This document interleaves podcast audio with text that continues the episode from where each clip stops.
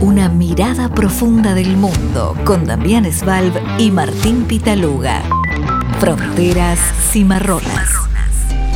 Muy buenas tardes a nuestra audiencia de Fronteras Cimarronas, como todos los miércoles de 6 a 7 de la tarde 50 minutos de geopolítica con Damián, con Damián Esbald, nuestro analista político.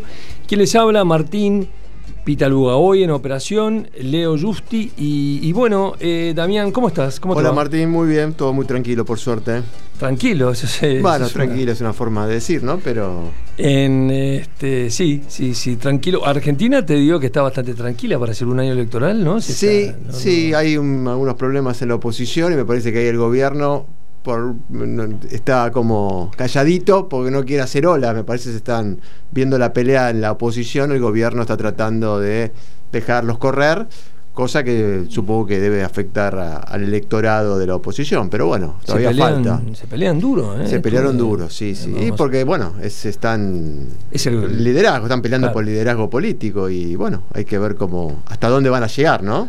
Bueno, vamos a ver, va a ser un año muy intenso en Argentina y en el mundo, porque, bueno, vamos a hablar. Eh, Damián, vamos a hablar hoy, vas a hablar, vamos a conversar sobre lo más importante, que es lo, que está afectando más en este momento, que es eh, China, eh, la política china, la política de Xi Jinping, y, sus intentos o su, manera de acercarse a distintos países, a distintos líderes mundiales, es eh, una especie de cadena de visitas que ha tenido estos últimos meses, sobre todo estos últimos días. Eh, creo que europeos han sido cuatro ya con Olaf eh, Schulz del último mes del año. Claro. Después fue este, eh, Sánchez, el presidente de gobierno español.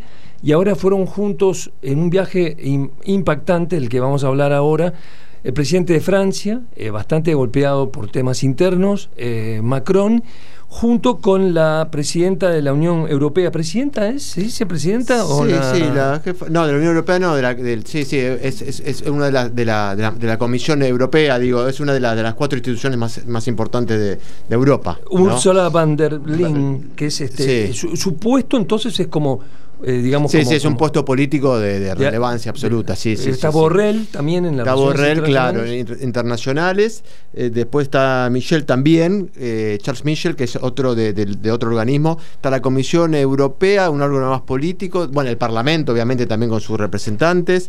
el Banco Europeo y después está el otro, que ahora no me acuerdo el nombre, de, otra institución que conforman lo que sería lo, más importante de la, de la, de la Unión Europea, ¿no? Sí. Bueno Claramente. Macron, que estuvo bueno, en, estas, en estos días de Pascua, de Semana Santa para los argentinos, este, estuvo en un viaje muy importante con 50 empresarios franceses. Eh, hicieron, aparentemente, fue un viaje que tuvo muchos eh, éxitos económicos, que es lo que China sabe dar, ¿no?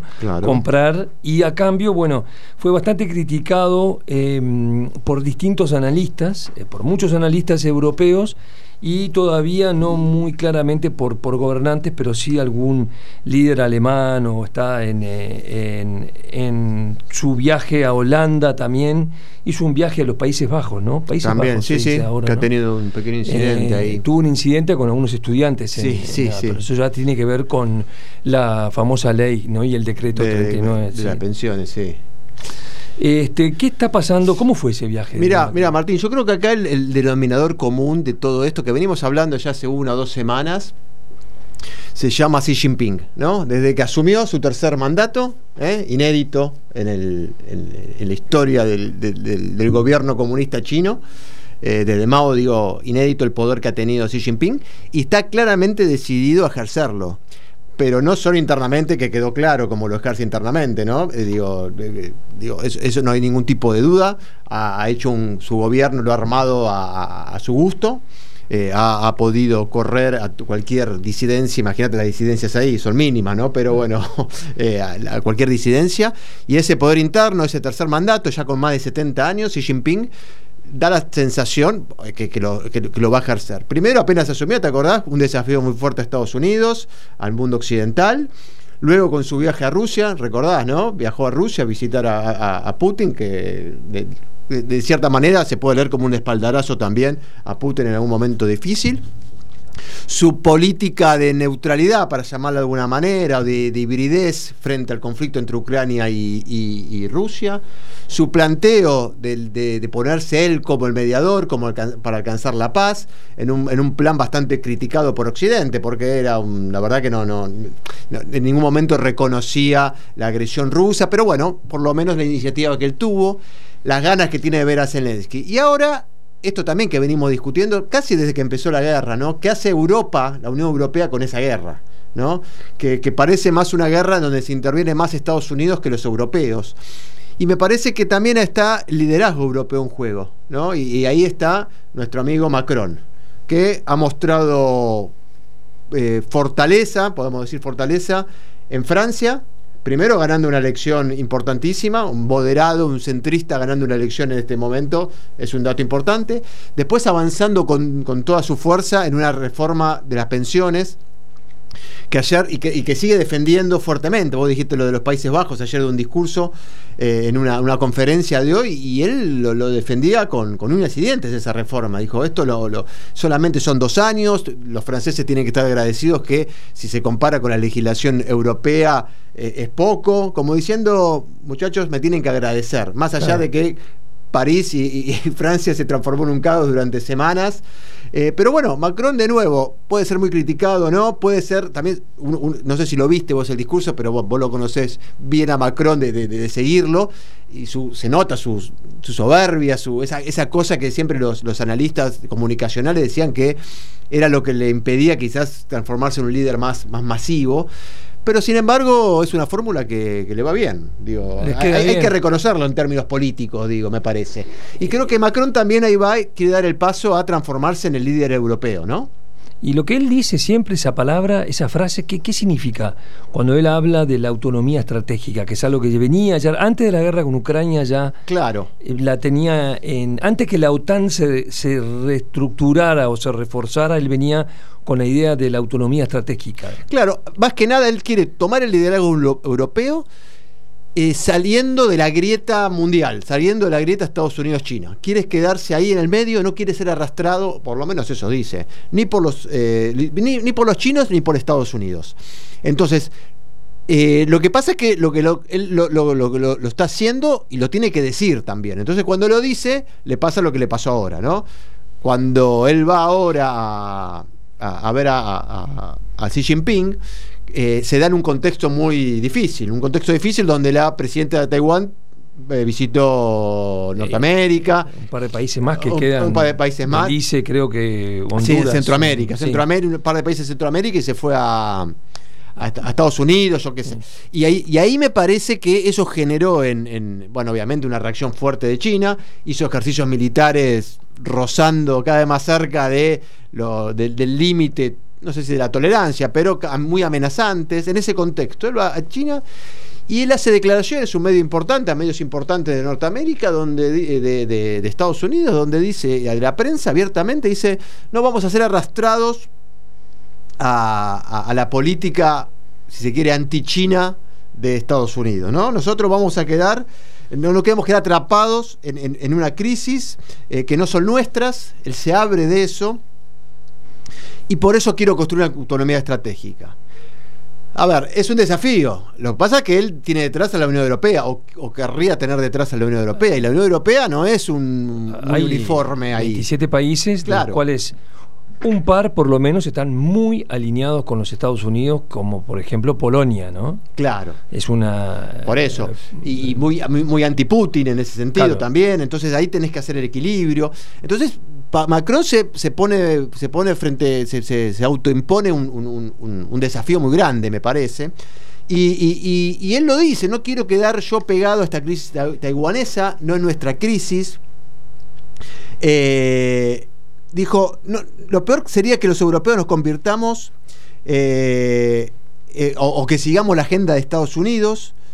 Y, y, ahí dijo, y tampoco una reacción exagerada de China. Como que él, de cierta manera, está poniendo paños fríos. Y eso irrita muchísimo. ¿eh? De hecho, le salieron a contestar, ahora vamos a repasar un poquito quiénes le contestaron. Él le pide a la Unión Europea que se aleje del seguidismo, entre comillas, no sé cómo, cómo se escribe, cómo se dice eso en francés, a los Estados Unidos y China, posición del medio, ¿no? Quiere poner a Europa en el medio, lo cual es muy, muy, muy, extraño. ¿no? Históricamente uno sabe que la, tercera posición, esas cuestiones son muy difíciles, más en un mundo donde los dos grandes líderes están peleando. De Gaulle siempre en Francia, gran presidente, bueno, eh, discutido siempre, pero todavía con seguidores, son esas figuras históricas que quedan, ¿no? Eh, eh, políticos franceses. decía siempre, bueno, el que, el que armó la Quinta República, esta, esta que todavía estamos, decía, siempre tenía muchas diferencias con los Estados Unidos, sobre todo el Estados Unidos empoderado, el Estados Unidos de, Eisenhower, posguerra mundial, el Estados Unidos de los hermanos, eh, no estos que Dulce eran estos que, que eh, el plan Marshall, toda esa línea norteamericana importante, fuerte, mm, de obligar prácticamente a Europa a alinearse detrás de ella. De Gaulle siempre marcó una diferencia. Después salió inclusive de la OTAN, ¿no? De Gaulle tuvo una salida de la OTAN, después volvió, pero demostrando un poco esa idea de autonomía. ¿Será que Macron viene por ese lado? ¿no? Y yo creo que, está decidido a hacerlo. Y de vuelta, quizás lo, ayuda que es eh, un tercer mandato, es eh, perdón, un segundo mandato, que no tiene reelección. El último. Que, que logró de vuelta, me parece, no sé si se fortaleció, pero está superando una crisis interna. Pero la verdad es que la, respuesta ha sido brutal, va, brutal, fue, fue muy fuerte, tanto los europeos como los Norteamérica. Le han llamado vergonzoso su posición, lo han acusado de, seguir o de, no, estar en el medio, sino de estar apoyando las políticas chinas, ¿no? Por, eso te pasa, cuando vos no haces una condena firme hacia uno u otro lado, el otro, esto pasa con las grietas también, ¿no? La, gran avenida del medio, que en Argentina siempre se discute. Todos hablan de la avenida del medio pero nadie puede vivir en la avenida, a nadie le fue bien en la avenida del medio. A la hora de votar la gente va para un lado o para el otro. De vuelta, yo no sé si, la estrategia de Macron le va a salir bien o no. Creo que hay, hay, un vacío en la Unión Europea. La Unión Europea perdió otra oportunidad histórica cuando fue la guerra con eh, empezó la guerra. ¿Vos te acordás que la primera reacción fue muy uniforme, fue muy fuerte y parecía que la Unión Europea se por fin se ponía de pie y se ponía con una política de defensa común y, se plantaba bien, pero terminó siendo un actor de, segundo o tercer nivel en todo esto. Estados Unidos tomó el liderazgo, Estados Unidos, Biden también, obviamente también lo, habrá hecho por intereses políticos, de, política interna, también por intereses internacionales. Y después una guerra europea, hay, una, hay una, declaración creo de Rubio, el, Marco Rubio, Marco Rubio. Muy duro. Sí, fue durísimo, que le dijo, para que si, si, la encuentro... Un, eh, republicano, fue gobernador, no sé si es senador en estos momentos, pero es un candidato a ser este por lo menos siempre estuvo dentro de los posibles postulantes. ¿no? Sí, sí, es, un líder de, de, de, de, Macron, tengo la declaración. Dice, si Macron abre el nombre de toda Europa y si su posición es que no hay que tomar partido entre Estados Unidos y China respecto a Taiwán, entonces quizás básicamente deberíamos decir que nosotros vamos a centrarnos en Taiwán y las amenazas que China plantea y vosotros eh, por ellos, ocúpense de Ucrania y, Europa. Pero es que es increíble, es una, una respuesta muy agresiva de, de Marco Rubio.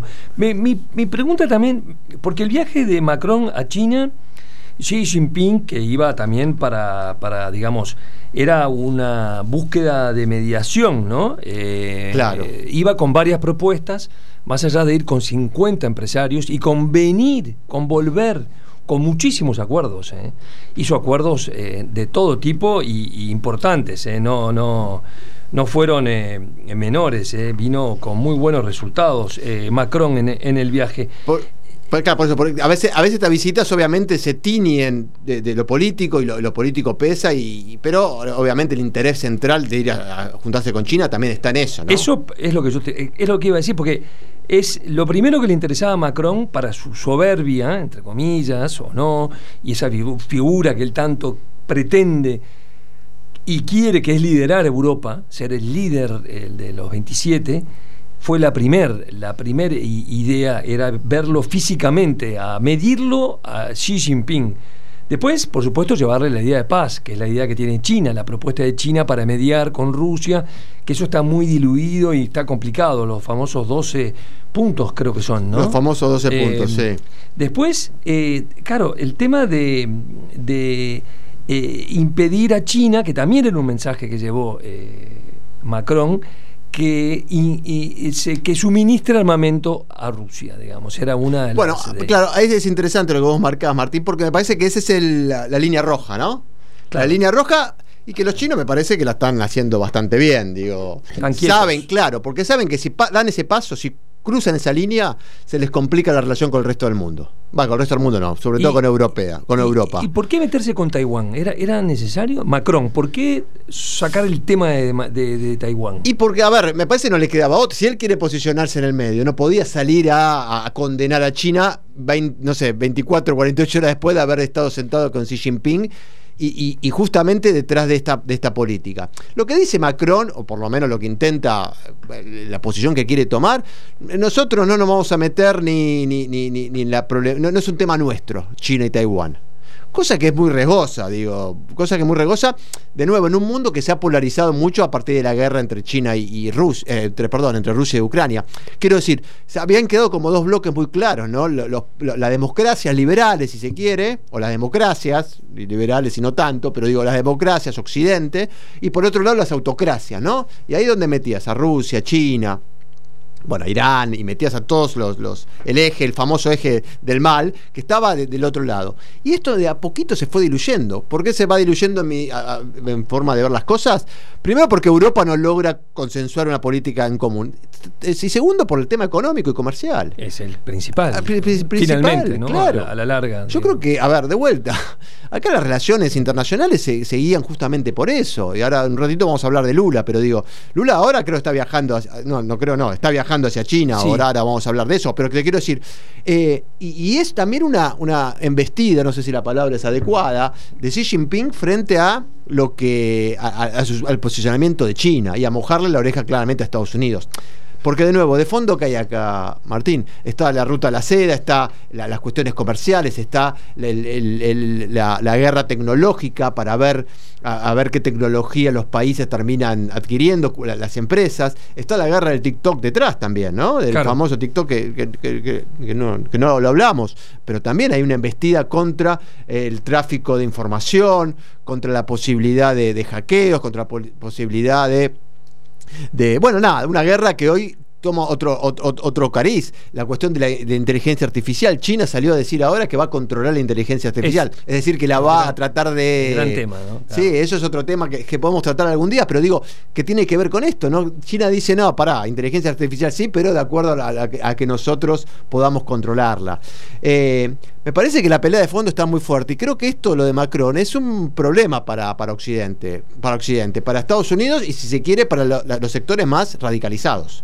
Salieron los alemanes también a pegarle. Algunos Digo, alemanes, ¿no? claro. Porque, claro, sí, ¿no? Es que vos, es que vos estás, es que Macron se está poniendo en una posición difícil, estás, estás Lo, lo extraño que, que haya tomado esas posturas, o, o no si es tan extraño, eh, unilateralmente, ¿no? bueno, hay- Como sí. una medida, eh, yendo justamente a más de la mano de Úrsula Van Leyen, ¿no? Sí. Porque ella, por ejemplo, Úrsula eh, Van Leyen también, ella tuvo que salir a declarar con respecto a las, y- a las digamos, a las eh, opiniones de Macron con lo de Taiwán, de que había que preservar eh, el statu quo en el estrecho de Taiwán, como Claro. diciendo, si hay una necesidad, hay una medida, hay que tener cuidado con este tema, no hay que dejarlo a China tomar la, eh, la- la iniciativa con la isla. En este momento que además tú hablaste del viaje de la mm, de la primer, eh, primer ministro creo que es de Taiwán o presidente presidente, de de Taiwán Taiwán.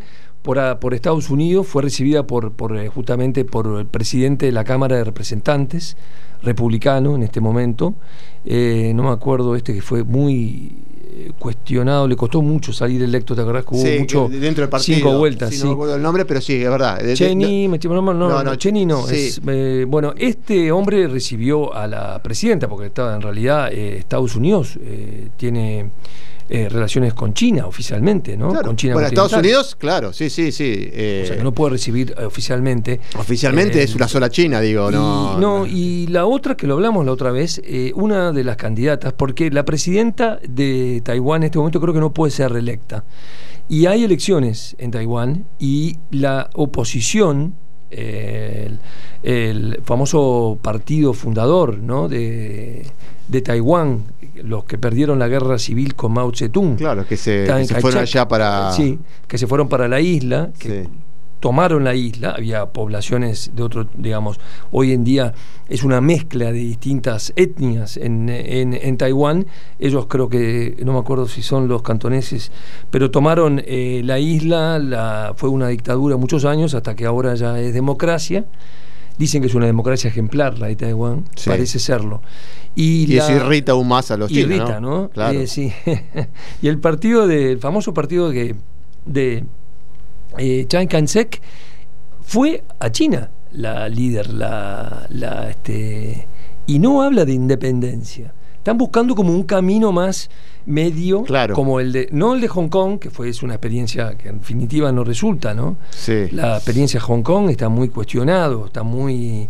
Hay un funcionamiento por el lado de la economía, pero no hay un funcionamiento por el lado De lo- de la democracia, de la digamos, de los derechos. De, sí. Ahí vos tenés, sí, lo que pasa es que vos tenés ahí eh, distintos mo- momentos porque ahí cuando se, cuando se devolvió Hong Kong, los británicos, lo que hubo ahí fue como un acuerdo, por, creo que ahora vence ese acuerdo, por tantos años garantizar el sistema político y demás. Una China, dos sistemas. Claro, de- claro.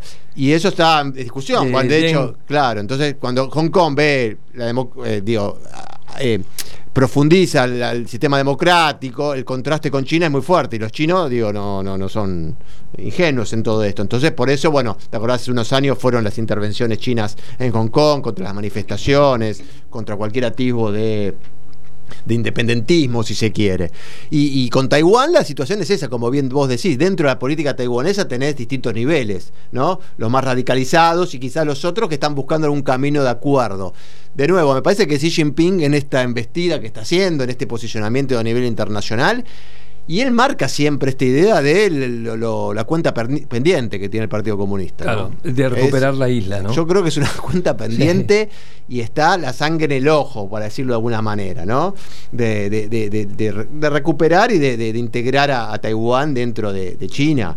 Eh, Es a ver. ¿se animará o no se animará? ¿Lo hará o no Sí, lo hará?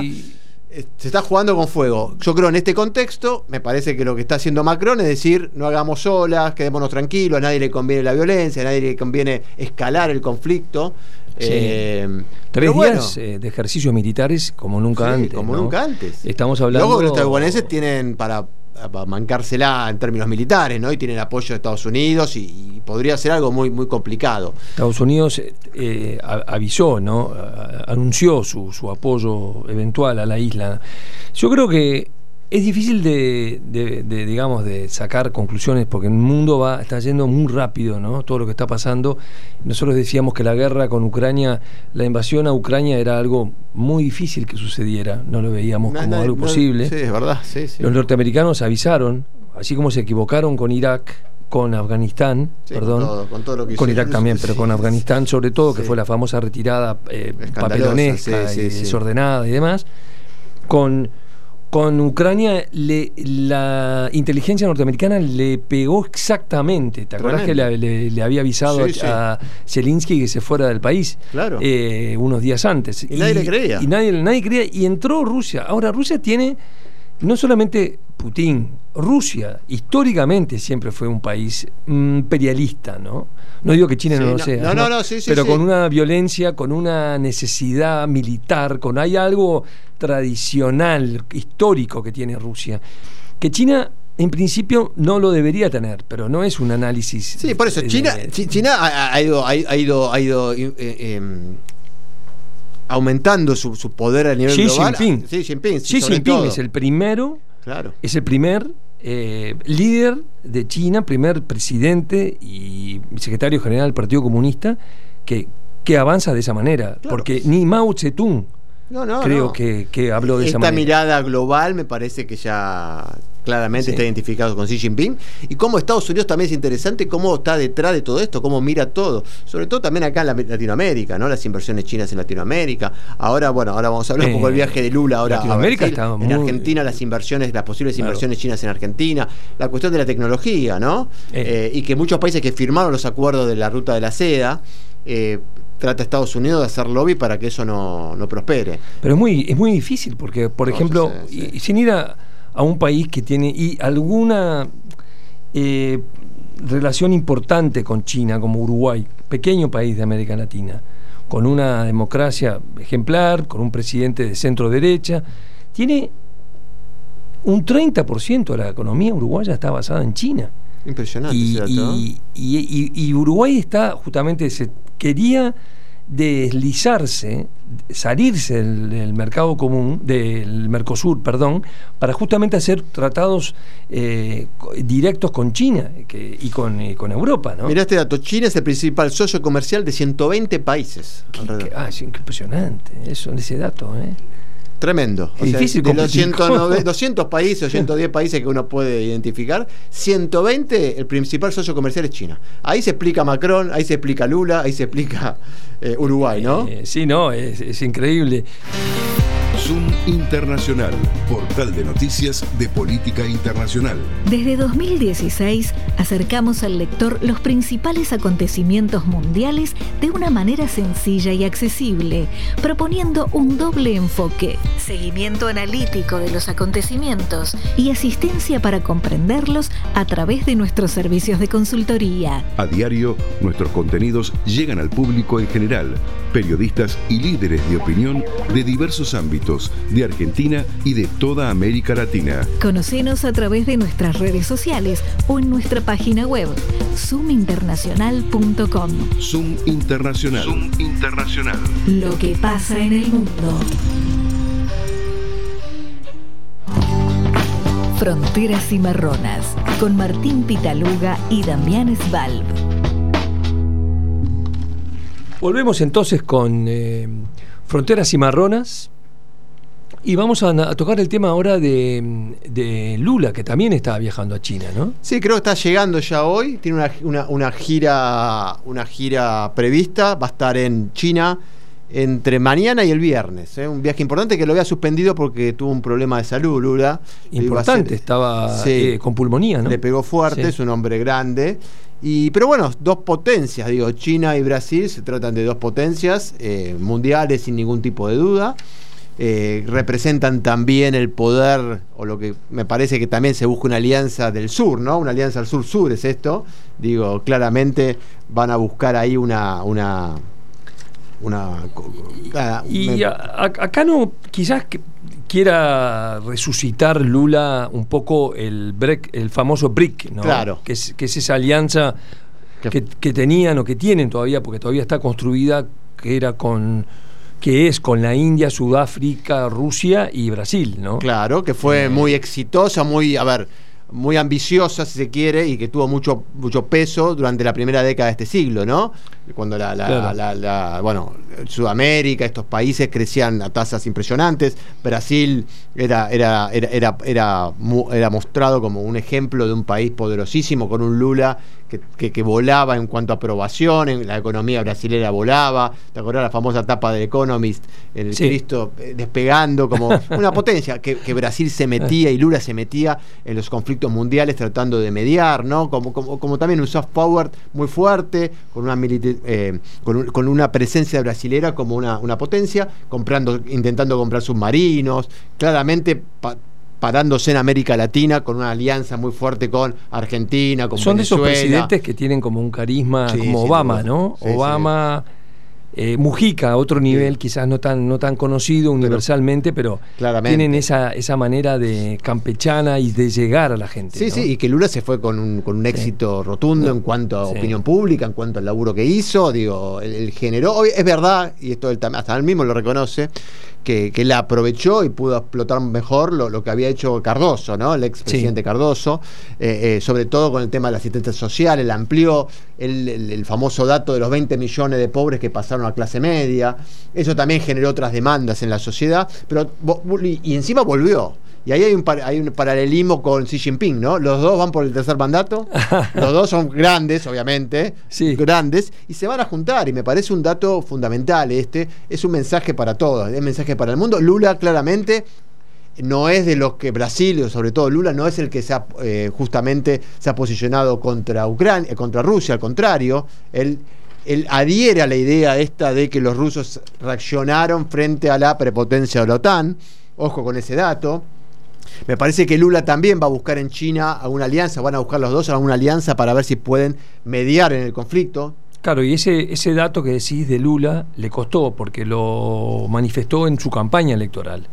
Y muchos analistas le dijeron, cuidado, porque Claro. en ese momento, en plena guerra, era el principio de la guerra. ¿Te acordás? Claro. de la guerra. Y encima tenía a Bolsonaro al otro lado, Claro. que era un kamikaze en ese sentido, y, y- y y- él buscaba, ¿te acordás que lo hablábamos acá? Sí, sí. Identificarlo o relacionarlo con el chavismo, bueno, con, con- con todo lo que considera eh, populismo y demás. Y claro, ahí lo- los asesores le decían, mirá, Lula, tranquilo porque vas a perder. Finalmente ganó y ganó bastante bien el balotaje, ahora lo ganó por uno, casi dos puntos de ventaja, pero es verdad lo que decís. Pero bueno, ahora se liberó, tiene las manos libres. Bolsonaro quedó muy eh, golpeado, por lo menos después de lo que fue la intentona, Sí. eh, esa, podemos Tiene- llamarla de golpe de Estado, ¿te acordás que fue en los primeros días también del Sí. gobierno de... Varias causas abiertas. Abi- sí. eh, no obstante, el bolsonarismo sigue Bueno, siendo sí, muy sí, fuerte sí. porque justamente lo que está pasando a lo que le está pasando a Lula en el Parlamento, ¿no? Es, es- es- es- es impresionante. Eh, y las- volvió Bolsonaro, ¿no? Y volvió recién, sí, hace un tiempo y sigue siendo un hombre popular como lo es Trump. claro. a pesar de, de- de- de todos los problemas y de la figura y de su- sus actitudes políticamente incorrectas, ¿no? Tanto Bolsonaro como Trump, muy, muy, hay un paralelismo muy importante, siguen siendo eh, dueños, como lo es Trump del Partido Republicano, como se vio ahora, ¿no? En, en el, en el, digamos, en el juicio, En el este que se, está con- se atravesando, está sí. concretando en eh, Nueva York. Un apoyo unánime del Partido Republicano, unánime, ¿no? Bueno, por eso, y, y Eh, lo, lo de Lula es un mensaje. Aparte, Sí. Bolsonaro tuvo una muy mala relación con China, claramente, porque se alineó fuertemente con Estados Unidos. Entonces, lo que está haciendo Lula es a nivel político y a nivel comercial. Van a firmar, según los brasileños, quieren firmar 20 acuerdos bilaterales. ¿eh? En estos dos días van a firmar 20 acuerdos. Eh, va a visitar Shanghái, Beijing, va a reunirse con Xi Jinping, va a tener una cumple el viernes. ¿Qué busca Lula? Más comercio, más créditos, más inversiones en industria, en infraestructura. Lo dice abiertamente, también es un desafío para Estados Unidos. Eh, y me parece que lo que Xi Jinping busca es una alianza política también de acá en el sur de, de Latinoamérica. ¿no? Esta, eh, eh, esta, esta idea de, de- de poder generar eh, vínculos y alianzas estratégicas de la, de la que hablamos antes. Le fue bien con Macron, ¿no? Lo- Macron terminó, fue una gran semana para Xi Jinping, ¿no? Sí, sí, Por sí. un lado, Macron saliendo, no digo a defenderlo, pero a decirle a los muchachos de, de esta- de Occidente, bueno, paren un poquito con China, digo, no es para tanto, y ahora recibe al presidente de un país importantísimo. Quizás nosotros que estamos tan cerca eh, no nos damos cuenta de la potencia, no, sabemos, yo- de la todos, po- lo del que potencial que tiene, que ya lo es, ¿no? Pero el potencial Mm. que tiene Brasil, ¿no? Brasil y demás, bueno, los dos también, eh, tanto Macron como, como Lula, ene- enemigos los dos de Bolsonaro, ¿no? Porque te acordás que, que Bolsonaro fue muy duro con Macron, ¿no? Este, Priorizan los dos una- un protagonismo en este viaje a, a China con, Xi- con Xi Jinping, el encuentro personal, ¿no? El, el tomarle la temperatura al encuentro, en ver qué tan eh, posibles son todos esos acuerdos. Bueno, Macron, como dijimos recién, se volvió con acuerdos eh, nucleares, en, eh, en- en eh, hasta en la cosmética. Sí, en- obviamente Lula lleva empresarios, lleva Claro. gobernadores, van todos, ¿eh? Y están todos ya en China, Sí, como sí. él atrasó, ya fueron Claro. antes.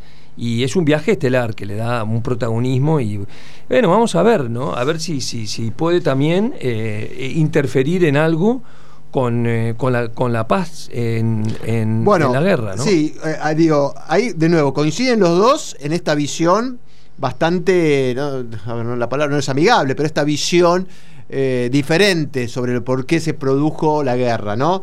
No digo justificando a Rusia, pero, a Rusia, pero sí de cierta manera poniéndole responsabilidad a la OTAN, a la irresponsabilidad de la OTAN en cuanto a no cuidar, si se quiere, eh, las delgadas líneas rojas que había en, ese territorio. ¿no? Y no le mandó, por ejemplo, otro tema, municiones a Ucrania, por ejemplo, ¿no? que es un tema que también fue, fue concreto, fue claro. Sí, sí, por eso digo. Y me parece que también es un impacto frente a Latinoamérica, ¿no? sobre, sobre, lo que está pasando en Latinoamérica en general. Eh, y me parece que ahí eh, se la, los dos están jugando mucho. Vos dijiste muy bien, 100 días de Lula en el gobierno. Eh, y la verdad que Lula empezó bastante complicado con lo que fue la, toma, ¿te acordás ahí de. Mm, de, distintos lados, ¿no? Sí, sí, del Plan alto, de, de, la casa de, gobierno, ¿no? Fue muy. En Brasilia fue una locura lo que pasó, ¿no? Sí, Claro, entonces, bueno, los primeros 100 días fueron, se tinieron por eso un poco. Eh, lo que hizo Lula en estos primeros 100 días, podríamos quizás eh, resumirlo, intentó o restauró bastante la política social que había. Eh, la, que tenía de antes, Bolsa Familia, todas esas famosas. Sí, la, volvió a consolidar luego de que Bolsonaro claramente la utilizó más para fines eh, no sé si electorales, pero claramente con la pandemia, ¿te acordás que también utilizó, utilizó finalmente dando plata más eh, direccionada. Claro, es como que se centró más Lula en recomponer, si se quiere, la, los, no sé si los valores, sí, los valores, las instituciones democráticas, recomponerlas o volver a marcar la línea que, bueno y la, agenda no la, agenda de género también no la de la agenda de género todo ese tipo de cosas que lo aprovechó estos 100 primeros días para hacerlo no eh, y ahora tiene un desafío no eh, y lo dijo el otro día justo dos días antes de cumplir los, tres meses dijo que él empezaba había que priorizar la economía ¿eh? Dicen que hay, hay en la opinión pública hay cierta, lo están tolerando bastante bien a Lula, ¿no? Ah, hay, hay, una expresión que la tengo anotada por acá, como el antilulismo light, ¿no? O sea, hay, obviamente que vos tenés sectores muy, muy, radicalizados, identificados con Bolsonaro, que por más que Lula convierta a Brasil en, no sé, en Dinamarca, eh, lo, van a seguir, lo van a seguir criticando. Pero hay un sector social que generalmente es el que define las elecciones, ¿no? Pasa mucho, pasa en Brasil y pasa acá en Argentina también. Eh, eh, que no lo votaron quizás en el 2022 o que votaron a Bolsonaro en el 2017, perdón, 18 eh, pero que ven que Lula está teniendo comportamientos eh, eh, muy conservadores, si se quiere, o no, o no revolucionarios, o no populistas, sino que, cosa que ya me parece Lula ya lo, había demostrado ampliamente absolutamente durante sus primeros gobiernos. entonces, hay como todavía estos 100 días, no, no fueron malos para Lula, al contrario, creo que él se consolidó en su liderazgo. Eh, alejó los miedos en algunos sectores sobre lo que podría ser sus, vínculos y demás. Eh, lo ayudó también el, fracaso de la intentona golpista del bolsonarismo, lo ayuda Bolsonaro también, eh, que quedó muy desdibujado. De nuevo, como decís vos, la cultura y la ideología bolsonarista está instalada en, Brasil, ¿no? No, no, no, no hace falta demasiado para que eso despierte. Llegaron para quedarse. Por eso. Entonces, me parece que ahora va a pasar de una reparación, lo que está haciendo Lula en estos 100 días, hizo una reparación política, eh, si se quiere, una reparación social, eh, una reparación democrática, eh, tratando de devolverle cierta, cierta normalidad algunas cuestiones y ahora va a entrar, me parece, en el momento más delicado, que es la economía. Y qué mejor para empezar con esta segunda etapa, va, segunda etapa, van 100 días nada más, pero con esta nueva etapa, que este viaje a China, ¿no? Dicen que los primeros 100 días se ve... Es claro eso, eh, digo. Ahora, vos viste, es interesante algo que, no, que, que lo leí también ahora, de que todas, que establecieron que las operaciones, las transacciones comerciales entre Brasil y China, se van a hacer en yuanes y en, eh, y en, em, y en reales, sin el dólar de por medio, ah, sin el famoso SWIFT, que es la, la obligatoriedad de pasar por Estados Unidos dolarizar el acuerdo y después pasarlo en las monedas, ¿no? Claro. Esto es, es, audaz. y, Argentina se quiere subir a eso, ¿no? Claramente. Bueno, tiene que mejorar el peso, ¿no? Bueno, por eso te digo. Tampoco es que el real esté tan. De hecho, lo habían anunciado, ¿te acuerdas que Scioli, que tiene una gran relación con Lula y con Brasil, habla sobre eso, sobre América, América del Sur, a ver de, qué Una moneda única, ¿no? Sí, algo así. Obviamente, falta un montón para eso, pero es interesante. Y eso de nuevo es un mensaje también para, para Estados Unidos.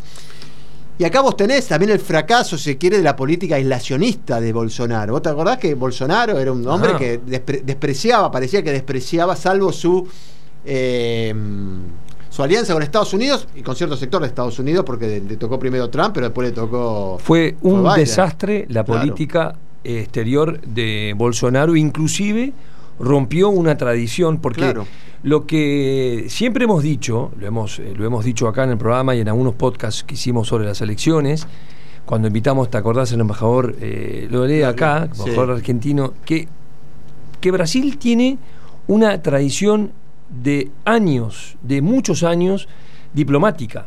La posición de Itamaraty siempre fue manejado como política de Estado, sin tratar de, intervenir ideológicamente en esas posturas. Y eso, lo, eh, Cardoso nuevamente lo nombro, fue un, impulsor claramente de eso.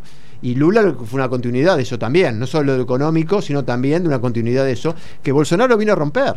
Lo rompió. Y lo rompió. Y lo rompió de eso. Por eso, estos en primeros días, Lula restableció eso o, quiere restablecer eso con mucho con mucho apoyo también ¿eh? mucho apoyo político. Lula también hizo alianzas políticas que le permiten esto. Eh, así que me parece un dato otro dato diplomático de Brasil que se toma mucho en cuenta en, eh, Europa y en, y en, el resto del mundo es el poder, tú hablabas del, poder, del poder de Brasil, que a veces por ser un vecino y un rival futbolístico, ¿no? Sí. no nos damos que lo minimizamos, a pesar de que gana muchas veces. Este, es, el, es el país latinoamericano y creo que a nivel mundial con más embajadas, consulados y representación en el mundo. Eh, no sé a cuántos países llega no quiero inventar, pero arriba de 120, 130, con embajadas. No, es impresionante. Puntualmente. Esto, esto demuestra eh, la fuerza y el poder que tiene Brasil. El profesionalismo y la, la, política de Estado. Y ahí, ahí uno se pregunta, ¿no? ¿Cómo, cómo, ¿Cómo llegó Bolsonaro, no? ¿Cómo llegó? De vuelta, porque Bolsonaro otra vez no engañó a nadie, lo decía abiertamente. E, e, eso es lo más, lo más impresionante. Como tampoco Trump engañó a, nadie, claro. Y Meloni en Italia. y O sea, nadie, nadie puede decir que está engañado, obviamente, que después en el poder pone, ir. Y Modi en la India. Sí. Es fuerte. Y, eh, digo, y lo importante, digo, y, bueno, y la reacción, la contrarreacción frente a esto. Porque de nuevo, Bolsonaro, solamente mirás, Bolsonaro y, y Macri acá en Argentina son los dos únicos presidentes desde el 80 para acá, me parece, de la, de la vuelta a la democracia, que no han podido reelegir. Eh, Mirá, no tenía ese Presentándose. En, Macri fue el primero. En sí. o, sí, Macri fue el primero y Bolsonaro fue después no, quiero comparar a uno con otro porque para mí son distintos, pero quiero decir, eh, hay, una opinión pública y un electorado muy atento a todo. Bueno, el pasa al oficialismo de la Argentina, ¿no? Que según todas las encuestas va, a perder este año. Probablemente Fernández sea el tercero, ¿no? Pero te quiero decir, ojo con eso también, ¿no? Con, el hartazgo y con, ciertas eh, salidas. Eh, antipolítica, ¿no? Que en Argentina se ve eso, ¿no? Bolsonaro lo representó en Brasil y salió mal. Eh, Trump lo representó en Estados Unidos y no salió tan mal, aunque también perdió una elección yendo a reelegir. Imagínate, él también se suma a eso. Eh, y bueno, hoy, digo, la decepción a veces en los países es con, la clase política, ¿no? A no dar respuestas. Y ahí aparecen. Ayudó mucho las políticas del COVID, ¿no? Las políticas sanitarias de Trump, tanto de Trump como de Bolsonaro, fueron nefastas. Sí fueron eh, en comunicación sobre todo, ¿no? Porque después implementaron. Sí. Eh, sí, y, eso, ojo, ojo, también ahí después hubo como una, no, no sé, una reivindicación, pero ha quedado todo bastante todos en el barro, ¿no? Porque por más que muchos que hicieron políticas más cuidadosas o cuidadosas sobre eso, también hubieron muchos escándalos, se, quedó todo muy, muy embarrado la cuestión de, del COVID y que la gente, bueno, la pasó muy mal también, ¿no? Y, las consecuencias económicas también muy fuertes. Brasil atraviesa alta, inflación, nada que ver con esto, pero digo, tiene un proceso todavía, tasas de interés muy altas. Sí. Eh, este mes aparece que lo controló la inflación. Lo, están pensando a controlar, pero quiero decir, por eso me parece que el viaje de, de Lula a, China, que vamos a terminar de hablar seguramente la, el programa que viene, marca el inicio de esta etapa. Ahora Lula recompuso, si quiere, lo que le había dejado su antecesor. Ahora tiene que ocuparse de la economía porque es ahí donde la demanda social va a ser fuerte. Y no, digo, ahí no, no hay mucho chance de otra oportunidad, ¿no? No, no, eso es, es- es tal cual. Si te, si te parece bien, no sé, teníamos un par de temas para hablar. Ahí estaba el tema de Irlanda del Norte, ¿te acordás? Bueno, que sí, es una sí. buena noticia porque dentro de todo, para, para lo que son los conflictos interminables que existen, como, bueno, Israel, Palestina es uno, pero hay muchos, Yemen también Sí. es otro. Eh, la paz que se logró en, en Irlanda del Norte después de 30 años, ¿no? Fue de tremendo. 30 años de conflictos, es algo que se, se conmemoró el, el- el otro, no sé si qué, qué día fue Fue exactamente. ayer o hoy, hoy o Sí, ayer, que viajó hoy. Biden. Biden Y que Biden- es eh, de descendencia irlandesa. Como otros 35 millones de norteamericanos. es Impresionante, claro. ¿no? Hay unas series que lo retratan muy bien, ¿eh? Y sí, sí, sí, sí. Además, En muchos. Boston, ¿no? Están muy arraigados en Boston, creo. En Boston, en Nueva York hay muchos. Sí. eh, Pero ¿sabés quiénes son los presidentes que descienden de irlandeses? A ver. Se dicen descendientes de irlandeses, 40 y pico millones de, habi- de habitantes, de, los 300 y pico. eh. Porque hubo una gran eh, inmigración de cuando fue todo Eh, la, la- muchas, tuvieron claro. varias, tres o cuatro. Un enfrentamiento brutal, ¿no? Entre protestantes, cristianos, británicos. Impresionante. Hay un par de libros que son muy esclarecedores sobre Sí. lo que, ello Bueno, que pasó.